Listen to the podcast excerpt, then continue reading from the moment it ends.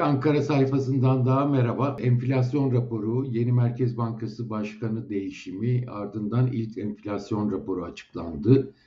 Daha çok bu konu üzerinde duracağız. Başkan Karahan ve başkan yardımcıları konuşmalarından sonra edindiğimiz izlenim piyasalardaki etkisi konusunda piyasalarda 2024'te faiz indirimi yok ama faiz arttırımı olabilir şeklinde bir görüşün oluştuğunu söyleyebiliriz. Belli ki yine faiz artışı gecikecek. Yani 2024 yıl sonu için %36 olarak belirlenen hedef değişmedi. Eski başkan gibi, Gaye Erkan gibi Fatih Karahan da %45 politika faizi enflasyon hedefini gerçekleştirmek için uygun noktadır dedi. Ama konuşmalardan da anlıyoruz ki aslında bir faiz artışı ihtiyacı hissedildiği çok açık. Şunu söylemek lazım. Önden yüklemeyi savunan iktisatçılar geçtiğimiz yıl Mayıs seçimlerinden sonra önden yüklemeyi savunanlar haklı çıktılar. Bu açıkça görülmüş durumda. Yani şu anda %45'e gelmiş faizin çok daha aşağılarda olması mümkündü. Eğer önden yükleme yapılsaydı. Bunu görmelerine rağmen ekonomi yönetimi yine bu kararı gerçekleştiremedi. Yani seçim sonrasına kalan bir e, faiz artışından söz ediyoruz hala. Büyük ihtimalle de bunu yapmak zorunda kalacaklar. Ama şimdi yapsalardı %45 ile 47,5 ya da 50 olmasının politika faizinin sonuçları açısından piyasaya çok fazla etkisi olmayacaktı. Ama ön almış olacaktı Merkez Bankası. Merkez Bankası pi- piyasalara karşı psikolojik üstünlüğünü yeniden eline almış olacaktı. Çünkü son aylarda gördük ki Merkez Bankası TL mevduatta olduğu gibi, likitte de olduğu gibi piyasaların arkasından geldi. Geç karar aldı ve etki gücünü zayıflattı. Yeni başkanla birlikte eğer 2,5 puanlık faiz artışı Şubat'ta yapılacağına ilişkin bir işaret verilseydi bu psikolojik üstünlük yeniden ele geçirilecekti. Ama bu fırsattan da yararlanamadılar. Beklentileri düzeltme imkanı olacaktı. Beklentiler hakkında da konuşacağım ne düşündüğümü. Ama bu fırsatı yine kaçırdıklarını söyleyebiliriz. Yani daha önce de söylemiştim. Şimdi Şubat'ta 2,5 puanlık artış yerine şimdi Nisan'da Mayıs'ta belki en azından 5 puanlık artış yapmak zorunda kalabilirler. Merkez Bankası bunu kaçırdı. Belli ki kısıtları var. Söylenen bir şey değil ama belli ki Cumhurbaşkanı Erdoğan'la koydukları sınır faizde %45'i bulmuş durumda. Peki seçim sonrası yapabilecekler mi dersek? E, yapmak zorundalar. Mehmet Şimşek'in bu konuda iyimser olduğunu biliyoruz. E, şimdiden zaten hazırlıklar da yapıyor. Anladığımız kadarıyla Mehmet Şimşek seçim sonrası Cumhurbaşkanı'nı ikna edeceğini düşünüyor ve faiz olsun, diğer yapısal tedbirler olsun bunun bunların gerçekleştirileceğini düşünüyor ve programdan sapma olmayacağını düşünüyor. Ben o kadar emin değilim açıkçası. Ama Mehmet Şimşek'in hazırlıklarından da bahsedeceğim. Önümüzdeki dönem bazı neler e, alınacağı seçimden sonra neler düşündüğüne ilişkin de bir şeylerden bahsedeceğim. Evet, tüketici kredileri, kredi kartlarıyla canlı geçmesi, Merkez Bankası Başkanı Karahan ne kadar fiyatlamada e, istenen etkiyi aldık dese de çok etkili olmadığını e, görüyoruz. Son hafta içerisinde tüketici kredileri ve kredi kartlarında bayağı canlanmalar yaşandığını gördük. Zaten Başkan Karahan da mutlaka önlem alınması gerektiğini söyledi. E, hemen toplantı sonrasında da Cuma günü e, bir finansal istikrar komitesi toplandı ve e, tüketici kredileri ve kredi kartlarında neler yapılacağını, durumun ne olduğunu tartışmaya başladılar. Seçime kadar bir şey yapabilecekler mi? Çok emin değilim. Belki çok göstermelik şeyler ama seçime gidilirken e, vatandaşların harcama kabiliyetlerini azaltmayı tercih etmeyeceklerdi diye düşünüyorum. Çünkü gerçekten bütün her şey seçme endeksli gibi görünüyor. Seçime kadar ekonomi yönetimi Cumhurbaşkanı'nı rahat bırakacak. Onun e, söyledikleriyle ilgili itirazlarını azaltacak gibi görünüyor açıkçası. E, bu da tabii faturanın ne olacağı konusunda biraz meçhul bir durum yaratıyor. Beklenti anketleri mesela geçen ay yapılan da %42'ye çıktı dedi. bekledik. Ama bence asıl durumu göstermiyor. Şimdi Şubat'ta yapılacakla daha da yukarı çıkması mümkün. Ocak ayı enflasyonundan sonra bu iyice mümkün. Ama biz piyasada kimle konuşsak, iktisatçılarla, piyasa oyuncularıyla konuşsak %47-48'in altında tahmin yapana çok fazla rastlamadım ben şahsen. En iyimserleri bile tamam 45'in altına inmez diyorlar ama 45-50 arasında değişen bir gerçek beklentiler olduğunu söylemeliyim. Ekonomi yönetimi de zaten %36 değil 40'ın altına indirmeyi planlıyordu. Ama bu bile e, son dönemdeki gelişmelerle hayal olmuş gibi görünüyor. Enflasyon bize ne gösterdi rapor? Bize ne gösterdi? %45 yeterli dendi. Ama başkan her fırsatta işte patikadan çıkılırsa, aylık eğilim değişirse, efendim beklentilerle ilgili sapma olursa ek sıkılaştırma sözü verdi ve çok sık söz etti ek sıkılaşmadan. Bu da daha şahin bir tutum olarak algılandı. Zaten Cevdet Akçay'ın yaptığı konuşmada yüzde 36 hedefi değiştirmemesi bir kere Merkez Bankası'nın çok yerinde bulundu. Hemen hemen herkes birkaç istisna dışında e, merkez bankalarının hedef değiştirmeyeceğini, tutum değiştireceğini söyledi. Cevdet Akçay da başkan yardımcısı bunu söyledi. Bu arada Cevdet Akçay'ın konuşmasına ve üslubuna ilişkin de birkaç şey söylemek istiyorum. Çok memnun oldu herkes. İşte geçmişe dönük olarak söyledikleri linklerin kopması şeyleri. Bence üslup biraz e, e, fazla kaçtı gibi geliyor bana. Cevdet Hoca'yı hepimiz tanıyoruz. Yeterliliği konusunda kişiliği konusunda hiç kimsenin bir şey dediği yok zaten. Ama Merkez Bankası Başkan Yardımcısı olduğunda kamuoyuna manşet verecek, işte tanımlamalarla, benzetmelerle gitmek yerine daha teknik bir dilde kalması ve söyleyeceklerini açık konuştuğu için prim de yapıyor, e, inanırlık da sağlanıyor tamam. Ama bu açık konuşmayı biraz daha üslubuyla yapmasının ben uzun yıllardır Merkez Bankası'nı takip eden biri olarak çok daha yerinde olabileceğini e, söylüyorum. O linklerin kopması meselesini, geçmişin eleştirisini çok daha e, uygun ve teknik bir dille yapabilirdi. İşte modellerin çalışmadığını söyleyebilirdi. Ama yani mesele ekonomiye çıkan bir iktisatçı değil artık Cevdet Akçay. Orada konuşma yapan bir iktisatçı hoca e, artık o lüksü yok e, Merkez Bankası Başkan Yardımcısı ve biraz daha bence üslup daha uygun olabilirdi diye düşünüyorum. Yani ne oldu? Merkez Bankası Başkanı'ndan rol çaldı diye yorumlar yapıldı. E, ama insanlar çok sevdi e, böyle sert şeyleri ve kendi söyleyemediklerini söyleyenler olunca hele kamudan biri söyleyince buna seviniyorlar. Ama e, Merkez Bankası'nın toplam yönetimi için iyi mi oldu? Ben şüpheliyim. E, yeri gelmişken bir şey daha söyleyeyim. E, iki başkan yardımcısı ve başkanlığı işte herkese söz verilmesi falan tamam. Ama merkez bankacılığı çok ayrı bir şey. Her zaman söylüyoruz. Çok ayrı bir şey.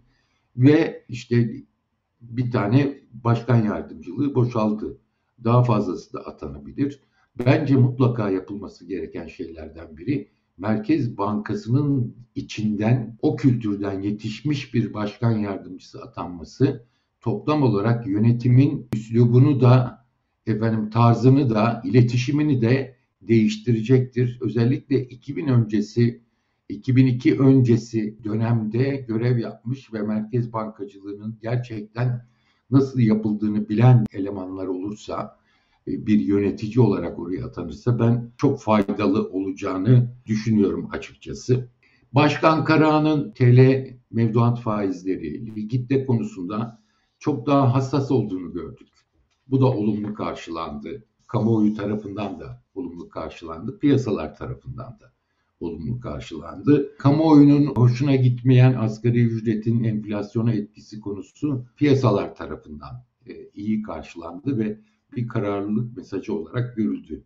E, onu onu da söylemek gerek. Yani ama bir de Cevdet Akçay'ın söylediği linklerin kopması 7 ay oldu. Yani göreve geleli. Linklerin kopukluğunu zaten biliniyordu. Ona göre bir program yapıldı. Ona göre şey yapıldı. Yani bu tür artık bahanelerin arkasına saklanma şeyi de yok ve sadeleştirmeyle yani bu enkaz edebiyatı yapmasının Merkez Bankası'nda bir imkanı yok. Dediği gibi ileriye doğru iddialı olur Merkez Bankası ve şartlarda ona göre şey yapılabilir. Özet olarak e, söyleyeceğim. Bence Nisan ya da Mayıs'ta diğer alınacak tedbirlerle birlikte açık kapı da bıraktılar. Görünüm bozuldu deyip ek faiz artışları yapmaları mutlaka gerekecek gibi gözüküyor. Şimdi ne söylenirse Şubat ve Mart'ta gelişmeleri bir görelim. Mesela zorunlu karşılığın TL mevduat faizlerine etkisinde olduğu gibi bunları söyleyelim dediler. Ama belli ki kısıtları var. Ve seçimlere kadar bir faiz artışını siyasi nedenlerle, siyasi etki nedeniyle daha doğrusu yapamayacaklar. Ama ne oldu? Hep söyledim. Şubat'ta 2,5 puan olsaydı e, görünümü değiştirme imkanları vardı. Beklentileri düzeltme imkanları vardı. Ama bu fırsatı kullanmadılar ya da kullanamadılar. Kurlardaki artış devam ediyor. E, yani yılbaşından işte bugüne kadar, Cuma günü bugün, e, bugüne kadar yüzde e, dördü bulmuş oldu e, kurlardaki artış. Bu çok yüksek. Bu beklentileri de bozuyor. Bu Türk lirası mevduatlarla ilgili sıkıntıyı da büyütüyor. Çünkü zaten kurlarda artışı gören, biraz hızlandığını gören acaba dolar yeniden artacak mı diye bir eğilim içine giriyor. Özellikle küçük tasarrufçularda, vatandaşlarda bu eğilimin yükseldiğini görüyoruz. O yüzden kurların fazla artmaması önemli. Artı hep söyledik aylık 2-2,5'luk bir artış en fazla olabilir. %36 hatta 40'ın altına inmesi için diye söylüyorduk. Şimdi bu kurlardaki hızlanma bu hedefi yıpratan e, sebeplerden de biri oldu. Ama niye? Mecburen yapıyor bizce. Çünkü rezervler çok yetersiz. Rezervlerdeki erime devam ediyor. Bu erimenin devam edeceğini belli ki seçimlere kadar göreceğiz. Geçen Mayıs seçimlerinde de benzer bir şey yapılmıştı. Bu şey yapıyor. Ama enflasyon %45'e inmek için bile kurlardaki e, şeyin durması lazım. Bazı iktisatçılar diyor ki ikinci 6 ay için toplam %6'lık bir anca değer kaybı olabilir. Yoksa zaten 45'in altına inmez diyorlar. Böyle bir hesap yapanlar da var. Ama rezerv artışını hızlıca sağlayamazlarsa e, kur artışlarına izin vermek zorunda kalabilirler. Bu, yani bütün bunlar o beklentileri %36'yı zaten geçersiz kılan şeyler aynı zamanda. Kurlardaki sıkıntı büyük olur. Bu iktisatçıyla konuştuğumda hem büyüme varsa hem de kurlar hızlanmışsa bunun enflasyona katkısının çok daha büyük olacağını söylüyor. Ve şu anda durum e, böyle. Yani büyümede istenen yavaşlama sağlanabilmiş değil. Kredi kartı ve tüketici kredilerinde gördükleri gibi sanayi üretim rakamları geldi, canlanma hissediliyor. Bunun ne kadar ihracata e, kaynaklı olacak, ne kadar iç talepten o henüz belli değil. Bütün bunlar sıkıntıyı arttıran ve konulan enflasyon hedefinin gerçekleştirilmesini zorlaştıran şeyler ve bu yüzden faiz artışı gerekiyor. Faiz artışı aynı zamanda kurlardaki kurlar üzerindeki rezervler üzerindeki baskıyı azaltmak için de gerekiyor. Her halükarda bence faiz artışı zorunlu hale gelecek gibi görünüyor. Peki Mehmet Şimşek ne düşünüyor dersek çok iyimser çevresinden edindiğim izlenim. Ve e, son Merkez Bankası krizi de gösterdi ki Cumhurbaşkanı Erdoğan'la arasının çok iyi olduğu da e, ortada. İstediği şeyleri, kararları aldır, aldırtabiliyor. E, son Gaye Erkan ve Fatih Karan olayında gördüğümüz gibi. Bence Mehmet Şimşek şimdi hiçbir şey söylemeyip seçimden sonra Cumhurbaşkanı Erdoğan'ı alınacak kararlar konusunda ikna edeceğini düşünüyor. Yani hem faiz artışları konusunda hem mali tedbirler konusunda bunu düşündüğünü tahmin ediyorum. Şeye %45'e belli bir, ki bir seçime kadar sınır konulmuş. Onun da o dönemde aşılacağını tahmin ettiğini düşünüyorum e, bu konuda iyimser e, olduğunu görüyorum. Ama bir yandan Şimşek seçimlere hazırlık yapıyor ve benim gördüğüm kadarıyla formüller düşündüğü tedbirlere baktığım zaman e, gerçekten Erdoğan'ı rahatsız etmeyecek tarzda önlemleri devreye sokmaya çalışıyor gibi geliyor bana. Mesela kamuda tasarruf diyordu biliyorsunuz ilk geldiğinde. Kamu harcamalarında rasyonelleştirme demeye başladı. Bence bunun nedeni Cumhurbaşkanı'nın bu konudaki hassasiyeti, kamu harcamalarının azaltılmasıyla ilgili ve e, bu söylendiği zaman önce kendi harcamalarının gündeme gelecek olması. O yüzden de başka yöntemlerle yine tasarruf yapmaya çalışacak ama bunu tarzını, üslubunu e, daha uygun e, hale getirecek gibi görüyorum ben. Aynı zamanda müteahhitlerle ilgili e, hassasiyetini bildiği için gayrimenkullerin vergilendirilmesiyle ilgili yeni bir plan içinde çalıştıklarını biliyorum. Bu nasıl olacak? Ekspertizi etkisini arttırmakla e, olacak gibi görünüyor. Benim öğrendiğim kadarıyla büyük şehirlerden başlayarak aşamalı olarak bir uygulamaya geçilmesi planlanıyor. Bu nedir? Hem çıplak inşaatların hem de e, yapılmış olan inşaatların çok detaylı biçimde ayrı ayrı bölgelere göre, sokaklara göre metrekare fiyatları için bir ekspertiz hazırlığı yapılacak. Bunun için önceden harcama da yapılması gerekecek bence.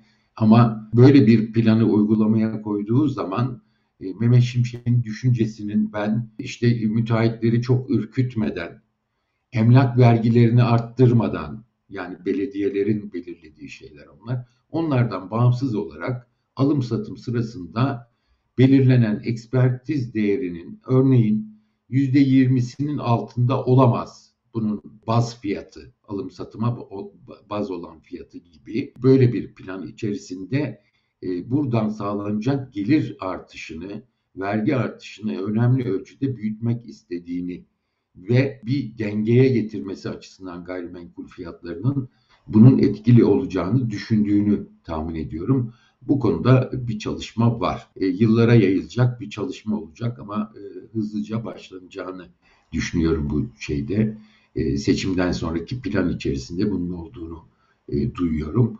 Bununla birlikte e, işte istisnaların e, kaldırılması konusunda geniş bir çalışma yapılacak. İşte mevduatlı diğer yatırım araçlarındaki vergi istisnaları, stopaj muafiyetlerinin kaldırılması, bu alandan önemli ölçüde bir vergi kazancı sağlanması da düşünülen şeyler arasında. Hep konuşuluyor e, Başkan Karahan'ın e, konuşmasından sonra da enerji zamları başta olmak üzere biriktirilen zamların devreye gireceği hep konuşuluyor. Benim daha önceden de duyduğum şey, e, Merkez Bankası'ndan da duyduğum şey, özellikle doğalgaz ve elektrik zamları konusunda büyük farklar var, büyük sübvansiyonlar var. Bunu yönetilen, yönlendirilen e, fiyatlar kapsamında çok hassas biçimde yönetmeye çalışacaklar ve enflasyonla ilgili beklentileri bozmayacak ölçüde hedefe e, zarar vermeyecek e, bir zamanlamayla ve e, formüllerle yapmaya çalışacaklar gibi geliyor bana. Yani e, elektrik ve doğalgaz zamları birdenbire e, o açığı kapatacak biçimde tek seferde gelmeyecek benim öğrendiğim kadarıyla bunu e, düşünüyorum. Biliyorsunuz kitlerle ilgili bir reform çalışması var. Kitlerle ilgili reform çalışmasının önemli bir amacının tabii ki olması gerekiyor. E, ama önemli bir amacının özellikle körfez sermayesine şirketlerin kitlerin satışıyla ilgili olduğunu e, sanıyorum. Çünkü duyduğum kadarıyla Telekom, işte Turkcell gibi şeylerin satışı gündeme geldiğinde, görüşmeler yapıldığında e, hala mevzuattan kaynaklanacak biçimde e, kamunun buralara yönetim kurulu atamalarına devam etmesi gerekiyor. Ama körfez sermayesi al, alıcı olan şirketler, görüşmeler yapılan şirketler de e, burayı satın aldıktan sonra niye dışarıdan bir yönetim yöneticinin geleceğini anlamış değiller. E, bütün bunların önünü kapayan, bu satışları da kolaylaştıracak bir e, formül peşinde koşulduğunu öğreniyorum açıkçası. Bu arada bir başka şey, 2024 yılı içinde biliyorsunuz bütçe açığının milli geliri oranı %6.4 olarak saptandı. Bunda e, deprem harcamalarının payı da olduğu belirtilerek %6.4 olarak saplandı. Benim e, öğrendiğim kadarıyla Mehmet Şimşek'in kafasında bu 6.4'e kesinlikle e, altında kalmamız lazım. %5'lere kadar inmemiz lazım e, bütçe açığının milli gelire oranı konusunda deniyor. Bunun için de tabii ki gelir artışına ve harcama kısıntılarına ihtiyaç olacağı da kesin. Peki seçim sonrası bunları yapabilirler mi dersek ben e, baştan da söyledim hala şüpheliyim. Bir seçim sonuçlarının bence etkisi olacak alınacak kararlar konusunda. Her ne kadar işte dört yıl seçim yok, rahat edecekler, istedikleri kararlar alınır dense de bu konuda çok emin değilim. Seçim sonuçları etkileyebilir diye düşünüyorum. Bir de AKP tabanından e, biliyorsunuz bu tüccarlar e, ve ihracatçılar hala enflasyon istiyor açıkça söylemeseler de ve bunu dile getiriyorlar. Ama İstanbul Sanayi Odası gibi büyük sanayicilerse e, istikrar istiyor. Gerçekten dezenflasyona destek veriyorlar. Düşük bir enflasyon olmadan ileriye dönük teknoloji geliştirmesini, efendim yeşil ekonomiye uyumu, Türkiye'deki katma değeri yüksek üretime geçilmesinin olamayacağını görüyorlar sanayiciler ve bu yüzden destek veriyor. İki kesim ayrı ama tüccar ve ihracatçıların AKP tabanındaki şikayetlerinin daha fazla dile getirildiğini duymaya başlıyoruz son dönemde. Bu da Mehmet Şimşek'in uyguladığı politikalara maalesef aykırı bir durum oluşturuyor. İşte bu yüzden de diyorum ki seçimden sonra alınacak tedbirler konusunda e, bu AKP tabanından gelecek baskıların ne olacağı, Cumhurbaşkanı'nın net tavır alacağı henüz net değil. Ya olmazsa ne olur? Ben Mehmet Şimşek'in ayrılacağını düşünmüyorum. İstediğimi tam olarak yapamasa da ayrılacağını düşünmüyorum. O zaman ne olacak? E, hem Mehmet Şimşek'in e, bir itibarı kalarak bence zayıflamaya başlayacak hem de %30 ile 50 arasında sürünen bir enflasyon. Doğal olarak da e, bunda ne gördük biz bu, bu enflasyon olduğu zaman? Tüccar kesim, ihracatçı kesim sermaye transferi yapıldı, servet transferi yapıldı. Demek ki bu servet transferi devam edecek. Yoksullaşma daha da artacak. Enflasyon düşürülmediği için bu sorun kökten çözülemeyecek gibi bir sonuç ortaya çıkabilir. Eğer Mehmet Şimşek'in programı uygulanmazsa, istediklerini yapamazsa gitmeyebilir ama böyle bir şeye razı olmak zorunda da kalabilir. Seçimlerin sonuçları başka yeni seçimleri, beklentileri doğurabilir. Böyle bir e, sürece giriyoruz. O yüzden de zaten e, piyasalarda özellikle yabancılar konuştuğumuz zaman bir seçim olsun sonra ne yapılacağını görelim diyorlar. Özellikle Türkiye'ye doğrudan yatırım getirmek isteyen e, batılı sermayede bunu görüyor. Aynı şekilde sermayenin şeyi olmuyor. Körfez sermayesi aynı şeyi görüyor. Bununla birlikte tabii ki işte demokrasi, hukuk alanındaki reformlar ve bu güçler ayrılığının olması yani kendilerini güvende hissedecekleri, bu kadar para getirecekleri bir ülkenin e, içinde kendilerini güvende hissetmek, en azından hukuk açısından e, korunmak, e, bu mekanizmanın kurulmasını istiyorlar. Seçimden sonra hep söyledim çok önemli bir dönemeçte olacak Türkiye. Cumhurbaşkanının yapacağı temel tercihlerle birlikte hem siyasi hem ekonomik olarak yeni bir döneme girilecek. Umarız yine yoksullaştırmayı arttıran ve e, demokrasiden uzaklaşılan bir ortam için tercih yapılmaz. Haftaya tekrar görüşmek üzere.